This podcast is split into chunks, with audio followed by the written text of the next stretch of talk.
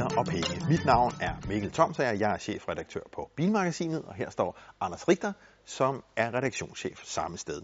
I dag skal vi tale om kopibiler, eller replikamodeller, som det hedder, når det er biler, vi taler om. Og det kunne måske umiddelbart godt lyde som noget skidt noget, men faktisk er det sådan, at replikamodeller er i stigende kurs. Der bliver større og større interesse for dem, og det er sådan en, vi står ved her. Faktisk en af de mest ultimative replikabiler, man overhovedet kan forestille sig. Anders, hvad er det for en? Det her er en Ferrari 250 GTO. Det er også kendt som den mest eftertragtede bil i hele verden. Altså ikke bare Ferrari. Nej, men... nej, nej, nej, det er alle biler. Det her er ultimativt den mest eftertragtede bil af alle biler i hele historien. Og hvad, når du siger eftertragtet, det, det, Altså, man det kan siger sige- noget om prisen går ud fra. Altså, prisen på sådan en her vil ligge omkring over 200 millioner kroner. Måske 300 millioner kroner. Vi er i det lag afhængig af altså historikken på bilen, og hvor meget øh, racerløb den har kørt, og om den har været skadet og alle de her ting. Så over 200, så når du siger mest eftertragtet, så taler vi altså også om en af de dyreste biler, der overhovedet Altså, vi findes. taler en bil til over 200 millioner kroner. Det er virkelig, virkelig, virkelig mange penge, ikke? Og det er så den her, eller hvad? Det er så ikke helt den her, fordi der er jo lavet 39 originale Ferrari 250 GTO, og det her, det er så nummer 40. Fordi det her er en replika. Det er så at sige en kopi af den originale, man har bygget op igen, og øh, den her har jo så slet ikke samme værdi som originalen. Men alligevel har den jo en eller anden form for værdi, og den er også øh, stærkt øh, stigende i øjeblikket. Så det er en, ikke en rigtig, det er en kopi, men, men nedenunder er der jo noget teknik. Altså, det er jo ikke en kopi, som når du køber en kopitaske, af, som er lavet ude i Kina eller et eller andet. Det her, det er jo en øh, kopi, som er lavet tro mod originalen i øh, nogenlunde de samme materialer, og som skal leve op. Altså, hvis du vil bruge den her bil til mange af de her racerløb og forskellige events rundt om i verden, som den originale kunne øh, få adgang til, så skal den her også være meget, meget tæt på originalen. Og det kræver altså, at du har nogle ret professionelle folk til at bygge den til at starte med. Så hvad, ligger der en øh, 4 Ford motor, eller... Man kan sige, at nogle replikaer, der, der, der bruger man jo noget, en helt anden motor. Der prøver man jo bare sådan at illudere det ydre, at det skal ligne noget, men når det kommer til stykket, så er det måske bare en Ford Sierra-bund og en 4 motor og alt muligt andet. Det her, det skal jo ikke bare ligne en Ferrari 250 GTO, den skal også lyde som en 250 GTO, og den skal køre som en 250 GTO. Derfor ligger der en V12-motor under den her hjelm, og det er altså en rigtig Ferrari-motor. Og, og nu siger du V12-motor, ja. Vi kan godt lige kigge herned. Øh, og det er jo ikke øh, en tilfældig Nej. øh, V12-motor, fordi det er jo faktisk... Det... det er grundlæggende den, også den rigtige Ferrari V12 motor. Altså Ferrari, den gang, hvor den her bil kom frem, der i starten af 60'erne, der, det var jo ikke sådan, de bare havde sådan hundredvis af forskellige V12 motorer. De havde sådan det, der hed Colombo-motoren, som var sådan den her motor. Og den havde de så i forskellige varianter med forskellige effekttrin. Og øh, det man i hvert fald øh, kunne starte med at adskille fra sådan standardbilerne og racerbilerne, det er simpelthen karboratorerne. Og det er jo simpelthen den her er udstyret med seks dobbelt Weber karburatorer, og det er sådan den ultimative konfiguration, og det er smukt, og det Fantastisk klaver. er simpelthen som et øh, kunstværk. Nu Og kalder du den Colombo-motoren. Hvorfor hedder den? Øh, Colombo-motoren er bare betegnelsen for, øh, for den Ferrari-motor fra dengang. Jeg mener, det var en... Øh, Ja, han hed Colombo. Ja, Ja, han hed Colombo. Ja, ja, ja. Motordesigneren hed Ja. Colombo. Ja. Øhm, men øh, Så det her er faktisk den rigtige motor. ja, Og, og det er det, men den er så konverteret Ja. til øh, 250 GTO spæk. spec, hvis man kan Ja. sige det sådan. Så den yder alt andet lige også det, Den som yder den det omkring de samme, og faktisk mere, tror jeg lige i det her tilfælde, mere end standard. Men det, det er lavet sådan, at den er så tæt på originalen som overhovedet Så, muligt. så når vi siger replika, så er det altså et spørgsmål om, at nummeret er et andet. Ja, altså det er ikke, øh, det, altså igen, det er jo ikke en kopibil i dårlig, i negativ forstand. Det er nærmest en slags øh, positiv forstand. Så hvis vi nu, vi konstaterer hernede i motorrummet, der er noget, som er, er meget tæt på det rigtige. Det er meget tæt på det originale. Og hvis ja. vi så kigger på bilen i øvrigt, Ja. er det så også smag til? Der vil muligvis være nogle enkelte små forskelle. Altså, det er jo en håndbygget bil fra starten. En 250 GTO. Der er ikke to 250 GTO'er, der er lige eksakt ens. Så man kan sige, at der kan være små variationer.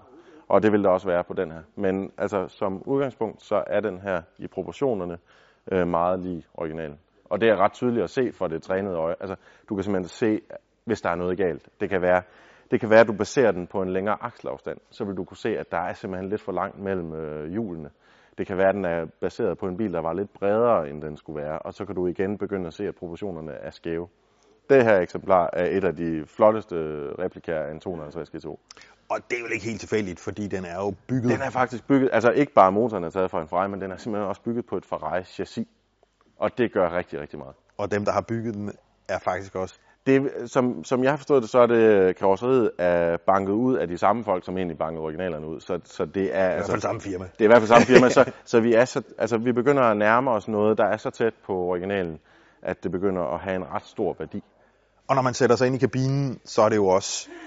Alt i kabinen, man kan sige, du kan jo sagtens tage øh, Ferrari dengang. Man, man brugte jo det, man havde på hylderne. Man lavede jo ikke et specifikt, øh, hvad kan man sige, benzinmåler til en 250 G2. Den tog man fra en standard og sat øh, en standard Ferrari-model og sat over i den her.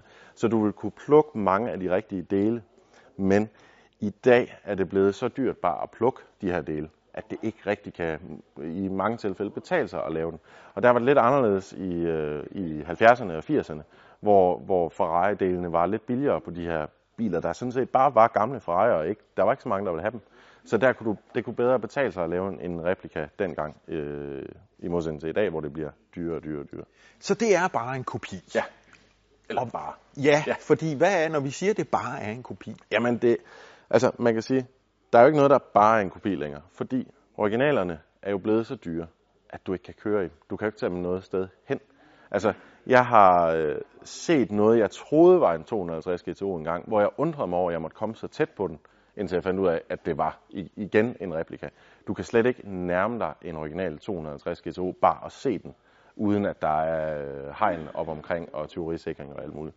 Så det her det er den eneste måde, at os dødelige kan få lov sådan at mærke lidt af den rigtige aura. Og det er også røre ved den, som vi gør. Ja, og røre ved den. Og det er også den eneste måde, at vi kan se de her biler i auktion, eller i aktion, fordi du kører jo stadigvæk klassisk race som, som Goodwood og de forskellige andre ting. Og der vil det være replikaer, der kører. Det er ikke originaler, der kører rundt på de baner. Ikke når det er biler, der koster mange, mange, mange ja, i det her tilfælde hundredvis af millioner af kroner. Så nu er den her jo så baseret på den rigtige motor, ja. øh, den er bygget det rigtige sted. Yes. Øh, og, og hvad så? Fordi så kan det jo heller ikke være helt billigt. Sådan noget som det her er heller ikke helt billigt. Altså det her, det er ikke en bil, du lige får for en halv million eller en hel million. Der skal altså mange millioner på bordet bare for at købe sådan en her, fordi den er så tæt på. Men du kan selvfølgelig også godt finde en dårlig replika, og den vil ikke koste særlig meget. Men så har du heller ikke Ferrari-motoren eller Ferrari-undervognen eller alle de her andre dele. Og så ligner det måske fra 100 meters afstand, men når du kommer tæt på, så er det bare en dårlig kopi. Så hvad koster den her? Jamen, altså det er svært at sætte en pris på, fordi du, det handler om, at du skal finde en, øh, måske en Ferrari 250 GTO-ejer, der har den ægte vare.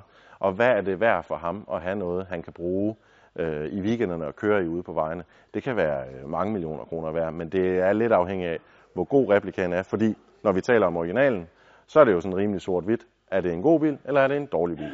Når vi taler om replikaer, så er det ikke så sort-hvidt mere, fordi er det de rigtige dele, der er brugt? Er det den rigtige karosserimager? Er det de rigtige alle mulige detaljer? Det er meget mere nuanceret. Det er meget mere nuanceret, og det kræver sådan en, en, en meget større øh, sans for detaljen at gennemgå sådan en bil og dermed også at prissætte den. Men der findes så, jo. Hvis vi nu skulle købe den af Jørgen Strøger... Øh, jeg er ikke sikker på, at Jørgen ja, vil sælge den. Han vil, han vil givetvis ikke sælge den her, fordi det er jo den, han bruger som ja. varetegn for sin udstilling ja. her øh, på Strøgersamlingen ja. i Assens, hvor vi er. Men hvis han nu skulle sælge den, hvad Hvis vi skulle byde et eller andet på den, ja. vi skulle da nok give nogle millioner op om. Det skulle til at starte med. 3-4 stykker måske. Det ved jeg ikke. Måske deromkring det vil nok øh, lande der omkring, det tror jeg. Og nu er den her meget øh, speciel, men mm. der er jo flere andre her i Strøgers øh, samling, ja. som i forskellig grad... Ja, øh, fordi det er, jo, det er jo det, der er, når vi taler om de her helt vildt sjældne biler, det er jo ikke kun 250 GTO'en, der er sjældent. Det er jo også noget som en Aston Martin DB4, GT Zagato og nogle andre Ferrari-modeller og nogle gamle Jaguar D-typer og C-typer.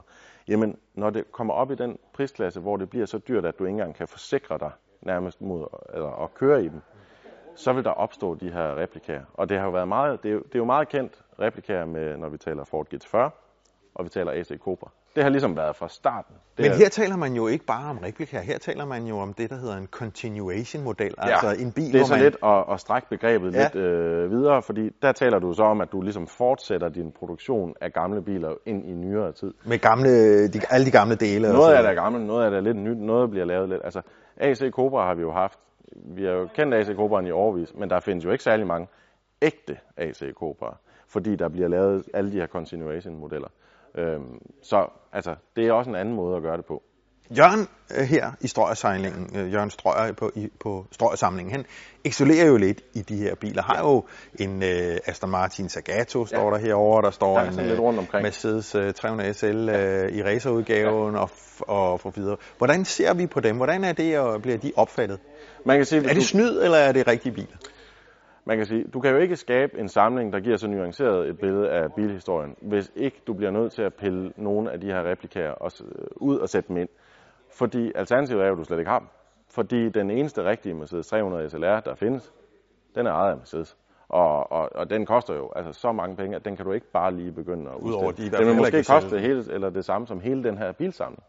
Øh, og der er vi oppe i nogle priser, der er helt anderledes. Så jeg vil, jeg vil sige, jeg ser ikke negativt på replikaer, øh, andet end dem, der bare er dårligt lavet. Øh, fordi Altså, hvis det er man ser bare en dårlig kopi af en Ferrari Testarossa, Jamen for det eksempel, er som en man lidt dårlig på hovedet øh, og- taske, øh, en eller anden dårlig Gucci-taske, eller et par solbriller, der du lige så godt bare kunne smide ud. Altså, så, så bliver det lige meget. Men hvis det er en ordentlig replika, der er lavet med sans for detaljen, så kan jeg ikke se, at der er noget negativt i det. Og så kan det faktisk også være en god investering. Det kan det sagtens. Det kan det sagtens. Altså, man kan sige, hvis du købte de her, de her replikaer, der blev lavet i, i 80'erne i rigtig god kvalitet, og det, altså det gælder om at finde dem, der var allerbedst. Hvis du købte dem i 90'erne eller starten af 0'erne, så er jeg helt sikker på, at du har tjent ret mange penge, hvis du begynder at sælge ud af det nu. Så replika eller kopibiler kan altså være en rigtig god forretning. Det var Biler og Penge for denne gang. Tak for nu. Vi ses igen i næste program.